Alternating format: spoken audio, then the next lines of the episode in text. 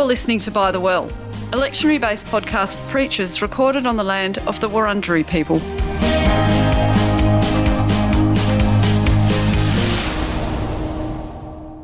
Hello, I'm Rachel Kronberger. And I'm Kylie Crabb. And today we're so glad to have you here listening along with us. And we're going to be discussing the readings for uh, Pentecost 21. And specifically, we're going to have a look at Exodus 33, uh, verses 12 to 23, and Matthew 22, verses 15 to 22. So, Rachel, uh, shall we get stuck into Exodus 33? I'm wondering uh, what's going on here. What's the kind of bigger context, or what, what are we going to hear about in this reading in Exodus 33?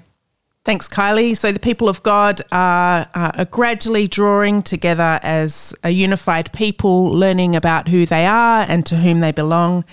And Moses has a tent of meeting set up in the camp of the people. And God comes to visit Moses in a pillar of cloud, and they have uh, these meetings in the tent. And the people can see the cloud and they can see when Moses is talking to God.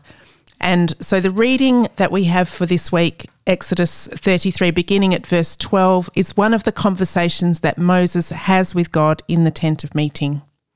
Fantastic and it's uh, it's it's a kind of interesting interaction. Yeah, he hears some uh, some interesting things. There's a bit of funny back and forth where God says some stuff and Moses, I don't know, Moses mishear God here. What's going on?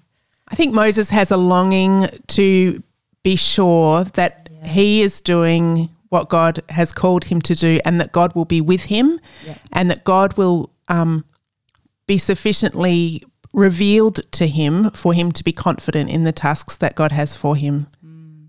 Mm. So, and in this kind of shoring up sort of conversation, you know, Moses is thinking, uh, I, I, don't know, maybe we would relate to this kind of thing. Moses feels like he's been given this really big task. Yeah. my kind of impression here. And he wants to know who else is going to help. Yes. like, yeah. What's going on? Who else is going to help me with this? And and God, he's like, you know, who will be with me? Um, you've asked me to do this thing, um, and and it, God says, "My presence will go with you, and I will give you rest." Such a beautiful affirmation. What more could we possibly need than God with us and God giving us rest? Yeah. That it's um, in that idea of Sabbath that we had just uh, two weeks ago with the Ten Commandments and the way that Sabbath rest gives um, meaning to the work that we do, God will give Moses not only God's presence, but the rest that um, that will accompany his work. Mm, mm. It's kind of a. It feels like a heartening word when you are feeling overwhelmed by the size of the task you've been given. Yeah. That the that the response is, you know, like who, who is my partner in this? Who's my helper? Well, that's God. But also, it's not just about the task; it's about that relationship or something. Absolutely, carries on through the story. Yeah. Yeah. That's great. And then uh, um, just looking ahead at in the next section about what what then happens in this story. It's something kind of remarkable. Um, and it will be a famous story to to lots of people with this kind of idea that Moses wants to see God, um, and uh, and and then there's this interaction about the way that Moses can see something of the presence of God. Yeah, Moses Moses has a feeling seems to feel that he would be more confident to do what God's called him to do if only he could see God for himself that God has come to Moses in a cloud um, and there's been va- there have been veils and all these um, ways in which God has been partially obscured mm. um, but Moses is required to constantly make himself vulnerable as a leader um, and is has a great longing to uh, to be certain of of what he's been called to do and who God is who has called mm. him. Mm. So it's a funny. I, I think I don't know. It's it's tempting to see this kind of interaction as you know. Uh, Moses wants more from God than God gives, or you know, this kind of this idea, and we definitely this is a kind of idea that gets played on sometimes with some Christian theology that tries to contrast um, the way that we see God in the incarnation with this kind of, you know, imperfect version of being able to see or, or whatnot that we get in Moses' story and all those other iterations of it that you're describing as well.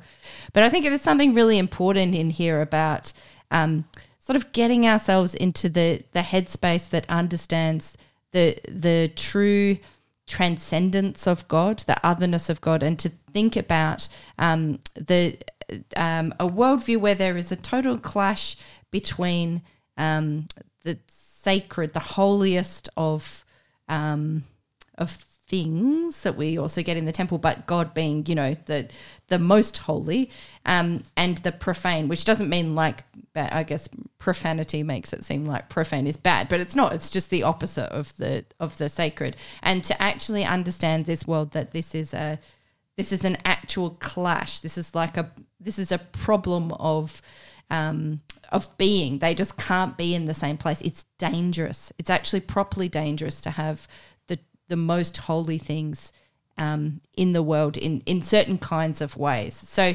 um, there there's something. Uh, I, th- I don't know. I feel like there's something important to wonder about in this story rather than just thinking that um, uh, God is too distant from Moses here because in fact there's this real there's this real intimacy it seems in the invitation to relationship that the Lord is offering Moses here. There's an intense yeah. closeness and yeah. a beautiful uh, tender care that you know when God says to Moses um, you come and stand in this rock mm. and when I pass by I'll put my hand up to cover you so that I won't hurt you mm. and you'll see my back, but not my front. And there's all this care that God takes with um, when God reveals God's self to Moses mm. that um, that he that God won't endanger Moses. Moses will be safe yep. in this moment of of um because because the revealing is also a kind of exposure. It's like a, a exposure to something that is uh, is too much. Yeah, yeah, yeah. So in fact, there is something that uh, with those background conditions, like true, like having an appreciation for just how big a thing it is to to kind of cross this divide, this sense of the otherness of the holy and and whatnot. Um, there there is something here about the that you would notice if you've got the sense of that background about the measures, the lengths that God's going to to come to Moses here and to reassure him with all of his, oh, but how about this and how is this going to work? And um, you know that that God is meeting him where he is. Yeah, yeah, yeah, and and even though God does not give Moses what Moses asks for, God does give Moses everything Moses needs to do what Moses is called. Yeah, yeah. to do. Yeah, it's very interesting. Um, that idea of uh, God who is beyond us. It's been um, there's been a popular thread in um, in the church's uh, preaching ministry, I think, about um, talking a lot about God who is close by and our close companion and our faithful friend. You know, there's yeah. a, a lot, and that's hugely important for us. And we see that um, manifest so strongly in the incarnation in Jesus. Mm. But um, but the transcendence of God and the God who is beyond and is too much for mm. us mm. and is um, is outside of us is such an important part of our understanding of God. And the significance of God with us can only be known if we understand God also beyond us. Yes. And there's a beautiful coming together of those two ideas in this in this passage. Exactly. I think exactly. There's this kind of a uh, connection between the transcendence and the immanence and that we and we see both those things this is sort of what i'm trying to say about not um, caricaturing a kind of New Testament, Old Testament idea because we also get that sense of transcendence and otherness of God in the New Testament. Yes, might think even of the Transfiguration or passages like that. We still get that that sense, and yet there is, of course, the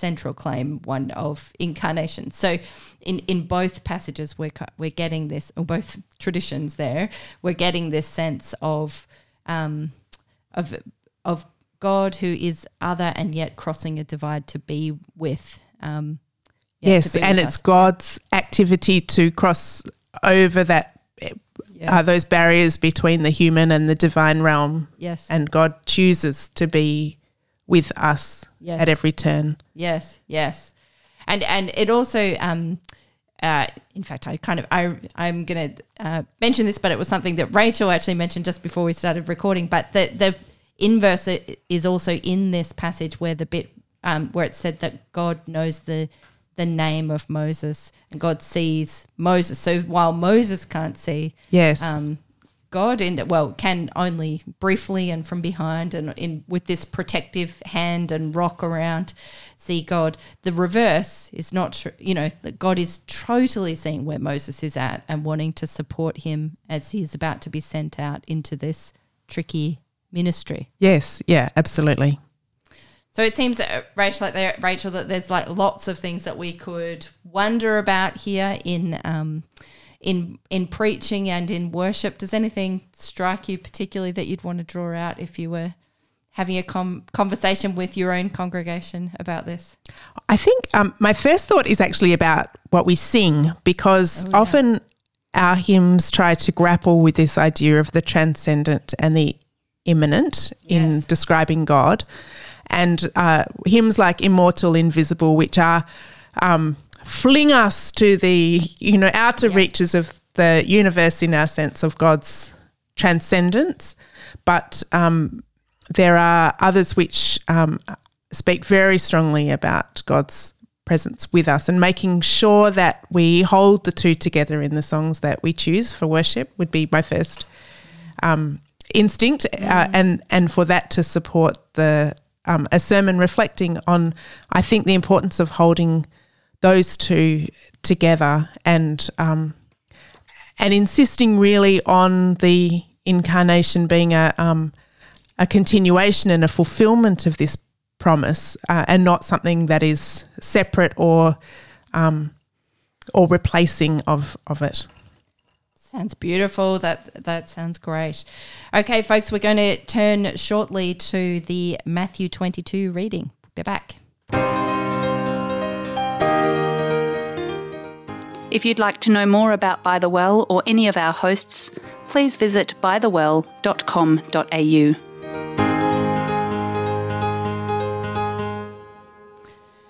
Well, Rachel, this is one of the, I, don't know, one of the trickier readings potentially in Matthew. That's that's a massive call. We've had a whole lot of tricky readings recently from Matthew, but uh, here in Matthew's Gospel, we have. Um, we're beginning a set of four kind of conflict stories. So we've had a whole lot of uh, parables that have been confronting in their own way. We're going to come back to some more parables after this, but here we have the first of four conflict stories where people come to Jesus and hassle him. So, And I think we need to remember that this um, passage in Matthew 22, we begin today at verse 15, um, comes in what we know as Holy Week when Jesus has entered into Jerusalem on the donkey, has uh, cleansed the temple, and has been in highly charged, intense um, arguments already with um, the religious leaders of his own community.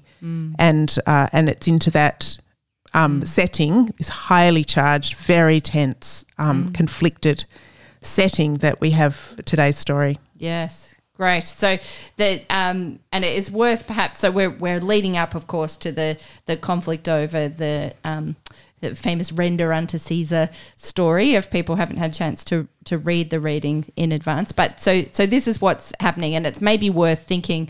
Um, a bit together. So the the as you say, it's highly charged. The tension is really mounting in Matthew's gospel at this stage, where we're on our way to the passion, as you're as you say, um, and to just think perhaps a little bit about the role that these um, characters, the Pharisees, um, are going to going to have here in escalating that violence uh, or that conflict, and and thinking about how we how we talk about that. I mean, Rachel, how do you, how would you tackle in a congregational setting? Like, how do you think about um, Pharisees in this in this sense?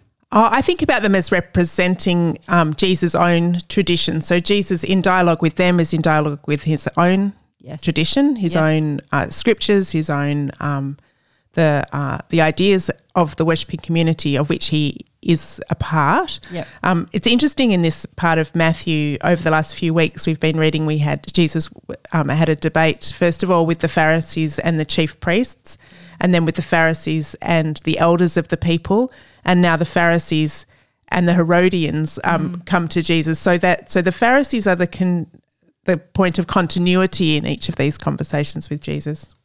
Yes, great. And they're um, uh, all such important stuff to be thinking about. And they are. uh, They're also literary characters, right? Like Yes, whatever yeah, we yeah. know about um, the different uh, groups within Judaism in this time, which is sometimes people are surprised to learn less than we might confidently assume.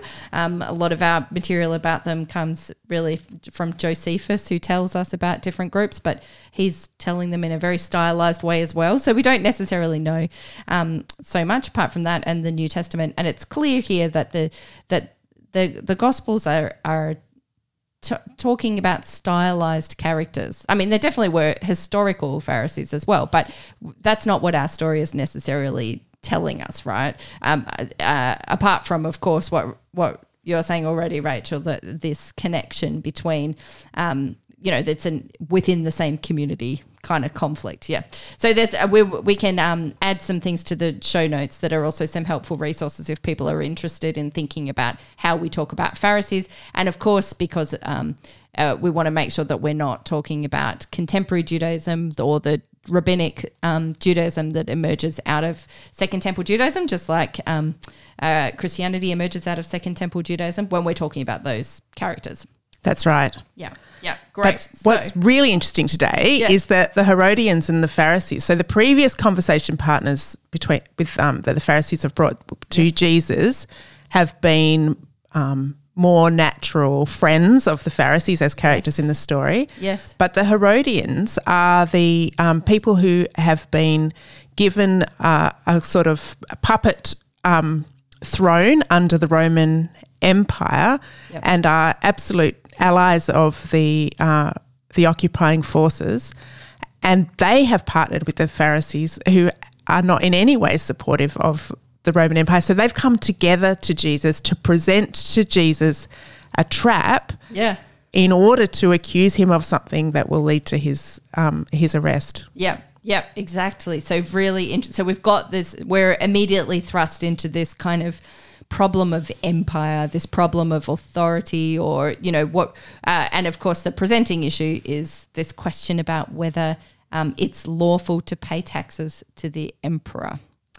So uh, yeah, really uh, well-known reading and controversial one.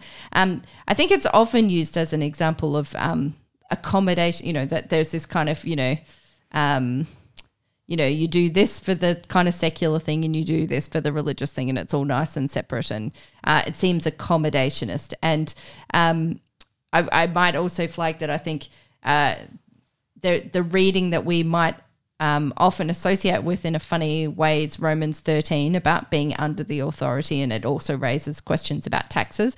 Um, but to try not to conflate those readings, which all each have their own context to try and uh, make sense of things. Um, but but here, I think the thing, like you say, Rachel, exactly, it's a trap, right? Yeah. And you can see it. I mean, they start off with this big, flattering kind of um, address to Jesus about, um, teacher, we know that you are sincere. Like it actually, it's so drippy that it Yeah, yeah, sounds almost yeah. sarcastic, doesn't Yeah, it? yeah, yeah. Mate, and then a way of God got, in yeah. accordance with truth. Um, but tell us what you think, and then they Yeah. present the trap. It's it's Yes. It's a piece of work kind of um, conversation Yes. that they they put Yep. to Jesus, and they ask him an either or question. Yes. So is it this or is it that? And Jesus refuses to accept the premise of the question, which is, of Yep. course, the only way to engage in a political um, Yep. uh, confrontation. Yeah, Yep. yeah, that kind of ultimatum.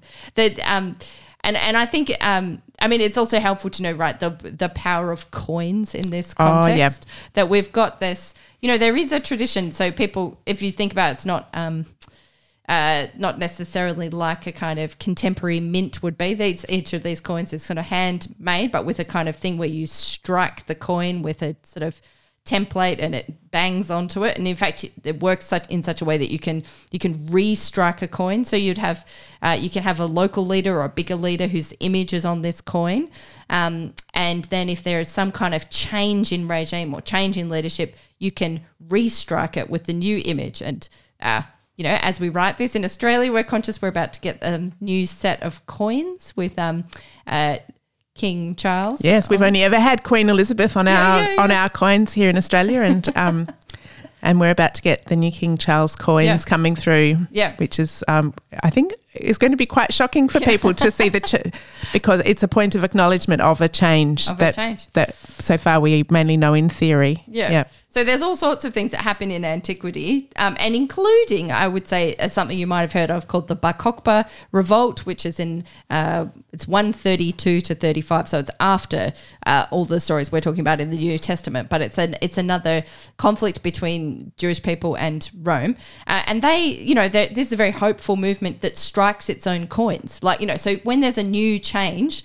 Um, then uh, you know there you can you can do that you have a new image but what we've got here then if that's what's going on that's the importance that we get behind having coins with images on them it's really interesting that the way that uh, jesus sort of tries to address this question is to ask them to produce a coin Yes. and they're revealed to have, not Jesus, they are revealed to have this coin that shows a certain um, uh, connection to, to Caesar, to the to the. To They're carrying the coins of the empire. yes, Um, what's lovely as preachers, regular preachers listening, you will have looked up the um, what the text means by a denarius yes, three weeks ago when we read the labourers in the vineyard, and uh, and so you'll know that a denarius is a usual daily wage, a single coin that is a usual daily wage. And so they produce from their pocket. One of the people he's, Jesus is talking to has just lying around in their pocket a coin that is a usual daily wage for a labourer. So that Yep. indicates something of um, of their wealth, of their willingness to engage with the empire, and with um, their kind of ready access to money. Yep. And uh, and so they th- there's a um, an, an admission really of their own um, loyalty to the empire that they're inviting Jesus to challenge in that moment of producing the coin. yes, yes, exactly. So we have this story, this yeah, this story that is often, I don't know, cited to talk about a certain kind of. Um, Christian accommodation to the outside world that you can separate your kind of faith from your practice or something. It's often deployed in that way, perhaps. But I think there's something much more uh, nuanced going on here. But it does it does invite us, I think, to wonder about sort of both ends of that spectrum. And um, uh, in fact, I've I've been reading this. Um, book by Ernst Käsemann. It's a translation of his kind of more popular writings of different kinds. Um, so obviously a, a German biblical scholar, theologian from the mid 20th century. Um, it's called On Being a Disciple of the Crucified Nazarene. Um, and I, I mean, I find that, and I'm thinking about one essay in particular that talks about a sort of um, tension between sacrifice and accommodation. And he's really, really concerned in his setting. Um, as you can well imagine, mid 20th century Germany um, during Nazi occupation, uh, well, dur- during the Nazi period, all of this stuff, um, uh, to think about um, how how how this works really in in Christian life. When are we um, when are we accommodating? What is the sacrifice that's that's at play? And I think that we have this question. You could approach this reading with Jesus. Um, uh, and the coin saying on the one hand he seems to be handing over power to you know yes pay your taxes in this kind of you know participate in this economy as as that works. On the other hand he could be saying seem to be completely outside that entire world that entire system because he doesn't have he doesn't produce a coin himself. He's No. not participating. So this could be um I, I think it's an interesting passage to use to reflect on how that tension works in our own lives. Yeah. Um, functioning inside and outside these systems. And of course, the way that the reading points us towards what the reading points us towards ultimately is the superiority of, of God as the, as the one to whom we really show our allegiance, who is beyond, uh, above, throughout that whole system. and Yeah. greater even than empire. And that and Yes. it tackles some of those questions the disciples have had along the whole journey in Matthew about um, what the Messiah will do and Mm-hmm. um, and Jesus' insistence that um, that he's not there for a political liberation, but for a universal salvation. And Yes. there's a um, a flinging open of of our categories, even of empire, and like Jesus can see beyond even empire to something Yes. greater, and it's that um, that uh, transcendence of God question Yes. again that we talked about when we were discussing Moses. I think. Yes, and how it um, that entire thing relativizes the entire um, uh, imperial system that that is at play here. But I also want to. At, at the same time, ask really hard questions about how we do and don't participate in that Yeah. as we reflect on this together. How, you know, it can be easy to say um, money is of no importance when we have money. So, what does this sound? What does this passage sound like to um, to a range of different listeners, and how can we listen with those from the edges? I guess. Yes. Um, Amy Jill Levine in her Jewish annotated New Testament has a lovely little piece about paying taxes in which she suggests that Jesus is putting the question back to the Pharisees and the Herodians to answer um, the question they put to him for themselves. And really, um, I think we ask, um, it does require for us to ask those questions of ourselves as well. How, what, what values will we bring to our decisions about the money that we have and the political involvement we choose and the allegiances that we give to God and to humans and Yes. to the church and all those questions that they are things that we're required to think through for ourselves. Yes, great. And thinking about, I mean, it's one thing I know for me to talk about Ernst Käsemann from Germany, um, you know, obviously in a very particular difficult circumstance, but who are the contemporary voices um, in in difficult circumstances, beyond difficult circumstances that we should be listening to Yeah. to help us um, see the the gospel in new ways in this way.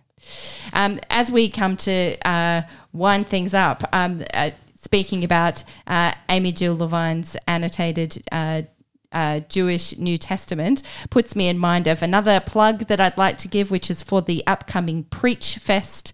Um, uh, conference. I think it's a conference or convention work set of workshops. It's going to be really wonderful. Amy Jill uh, Levine is one of the keynote speakers, along with some other fantastic speakers, including Stan Grant and a whole range of other wonderful people. Um, I will also be giving some workshops on disability in the Bible, but there, there's a whole range of people. So you can check out uh, information on the on the Facebook page. It's something that you can participate in. Um, uh, online or in person, uh, and it's And in Sydney or and- Melbourne. and in Sydney or Melbourne um, in person. Yeah, so check out the By the Well pod, um, uh, podcast Facebook page for some more information if you're interested in that. Uh, Rachel, thanks so much for the conversation today about these readings. It's been great to talk with you today, Kylie, and blessings to all you preachers. Yes, go well, everyone. By the Well is brought to you by Pilgrim Theological College and the Uniting Church in Australia. It's produced by Adrian Jackson. Thanks for listening.